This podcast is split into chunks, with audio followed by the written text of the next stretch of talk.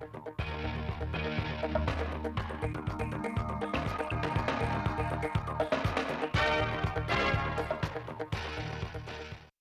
kính chào quý vị và các bạn đến với bản tin thời sự 16 giờ thứ hai ngày 31 tháng 1 của Đài Phát thanh Truyền hình Thanh Hóa.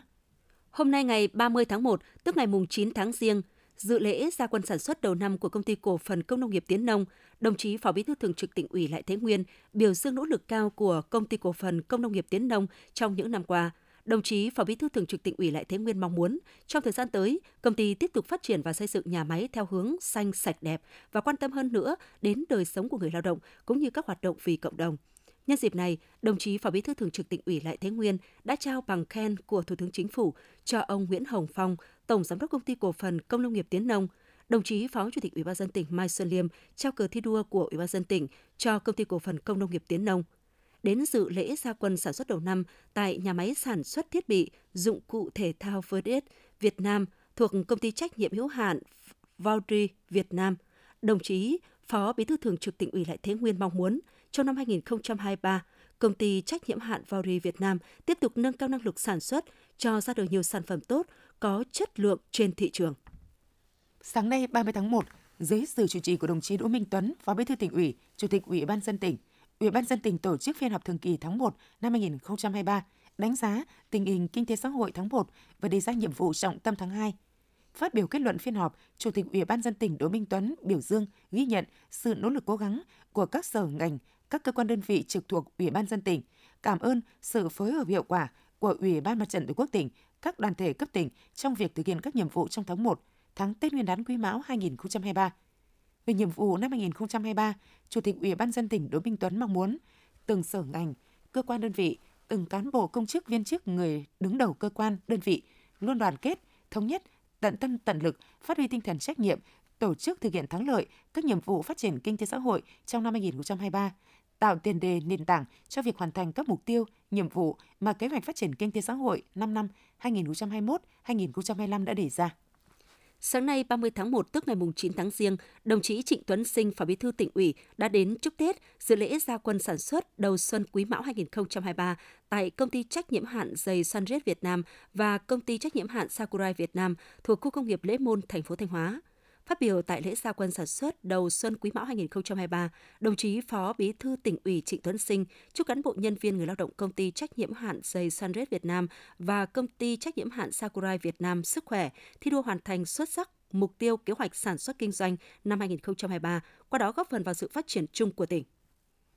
Ngay sau kỳ nghỉ Tết Nguyên đán Quý Mão, 100% cán bộ nhân viên người lao động của công ty xi măng Long Sơn đã quay trở lại làm việc, bắt tay sản xuất các đơn hàng cho năm mới – năm 2022, công ty đã hoàn thành tốt mục tiêu sản xuất kinh doanh, trong đó riêng sản lượng tiêu thụ nội địa tăng trưởng trên 13% so với cùng kỳ.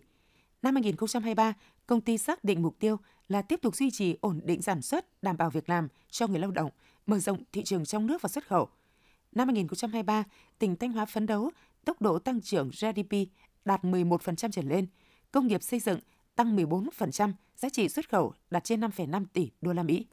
Năm 2023, Ngân hàng Nhà nước Việt Nam chi nhánh Thanh Hóa tiếp tục chỉ đạo các tổ chức tín dụng trên địa bàn thực hiện huy động vốn, mở rộng tín dụng đi đôi với cơ cấu và nâng cao chất lượng tín dụng, tập trung tín dụng cho các lĩnh vực sản xuất kinh doanh, nhất là các lĩnh vực ưu tiên, phát triển các sản phẩm tín dụng tiêu dùng lành mạnh để đáp ứng kịp thời nhu cầu phục vụ đời sống chính đáng của người dân. Năm 2022, vượt qua nhiều khó khăn thử thách, tỉnh Thanh Hóa đã đạt được nhiều thành tựu trong phát triển kinh tế xã hội. Đây sẽ là điều kiện thuận lợi để năm 2023 các ngân hàng thương mại, các tổ chức tiến dụng trên địa bàn tỉnh tập trung thực hiện tốt chính sách về tài chính, ngân hàng, đưa dòng vốn vào khu vực sản xuất kinh doanh. Để đảm bảo cho người dân đi lại kịp thời thuận lợi dịp trước, trong và sau Tết Nguyên đán, Cục Hàng không đã yêu cầu các hãng hàng không tăng cường nhiều chuyến bay đêm. Theo đó, ban lãnh đạo cảng hàng không Thọ Xuân cũng đã bố trí lực lượng an ninh hoạt động ở khu vực bãi đậu xe, kiểm soát và hướng dẫn phân luồng xe ra vào ga đón khách, quy định các điểm dừng đỗ cho xe dịch vụ để việc đón trả khách đảm bảo an ninh, an toàn, không gây ủn tắc, đồng thời tăng cường kiểm tra giám sát, duy trì an ninh trật tự, xử lý nghiêm tổ chức cá nhân hoạt động xe dù, lôi kéo khách, ép giá, tăng giá vé trái quy định. Hôm nay ngày 30 tháng 1 tức là ngày mùng 9 tháng Giêng, học sinh tỉnh Thanh Hóa trở lại trường học sau kỳ nghỉ Tết Nguyên đán 2023.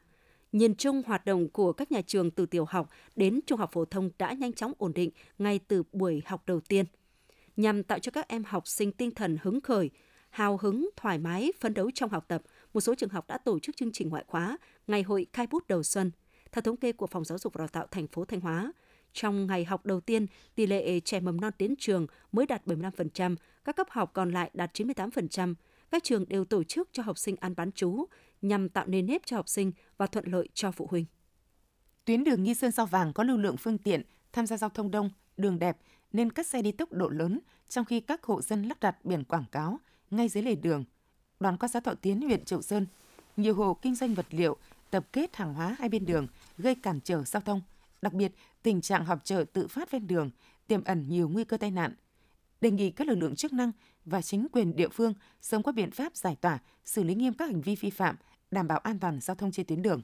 Tiếp theo là phần tin trong nước. Hôm nay, Thủ tướng Phạm Minh Chính đi kiểm tra hiện trường, làm việc với các bộ ngành địa phương để kiểm điểm đôn đốc, tiến độ tháo gỡ các khó khăn vướng mắc của các dự án đường bộ cao tốc khu vực đồng bằng sông Cửu Long.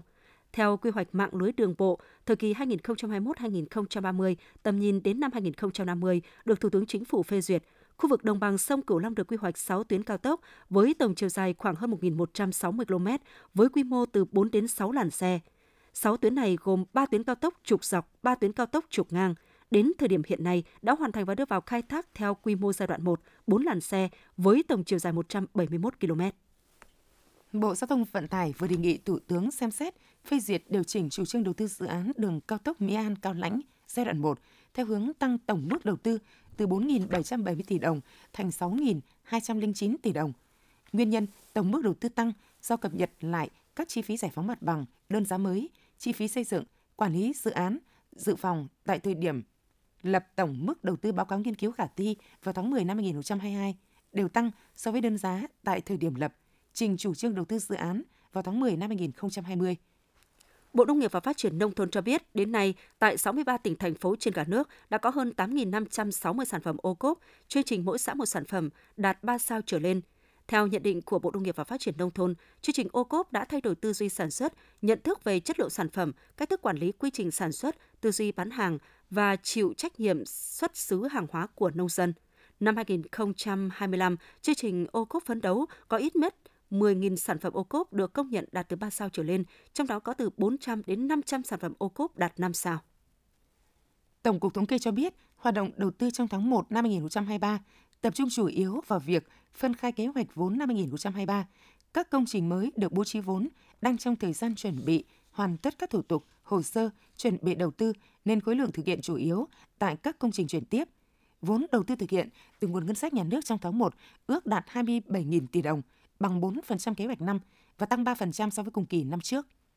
Văn phòng Chính phủ vừa ban hành thông báo số 16 kết luận hội nghị sơ kết một năm triển khai đề án 06 và tổng kết hoạt động của Ủy ban Quốc gia về chuyển đổi số. Theo đó, chính phủ cho biết sẽ khẩn trương hoàn thành cung cấp thẻ căn cước công dân gắn chip, mã định danh cá nhân, tăng cường hỗ trợ người dân thực hiện các dịch vụ công có sử dụng thông tin về công dân, nhất là thời gian đầu bỏ sổ hộ khẩu, sổ tạm trú giấy, tiếp tục hoàn thiện ứng dụng định danh, xác thực điện tử, tích hợp các dịch vụ thiết yếu để dần thay thế các giấy tờ liên quan đến công dân, phấn đấu đến quý 2 năm 2023 cấp được 40 triệu tài khoản định danh điện tử cho người dân.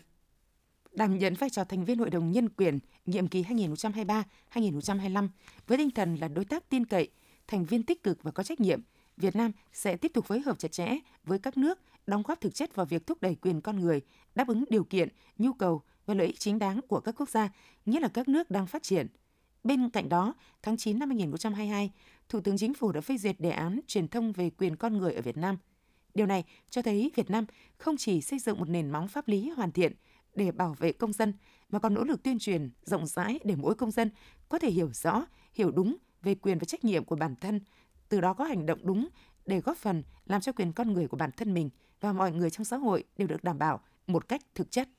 96% là tỷ lệ người dùng Việt Nam mua sắm trực tuyến trên smartphone. Đây là kết quả khảo sát về thương mại điện tử toàn cầu năm 2022 của công ty nghiên cứu TMG.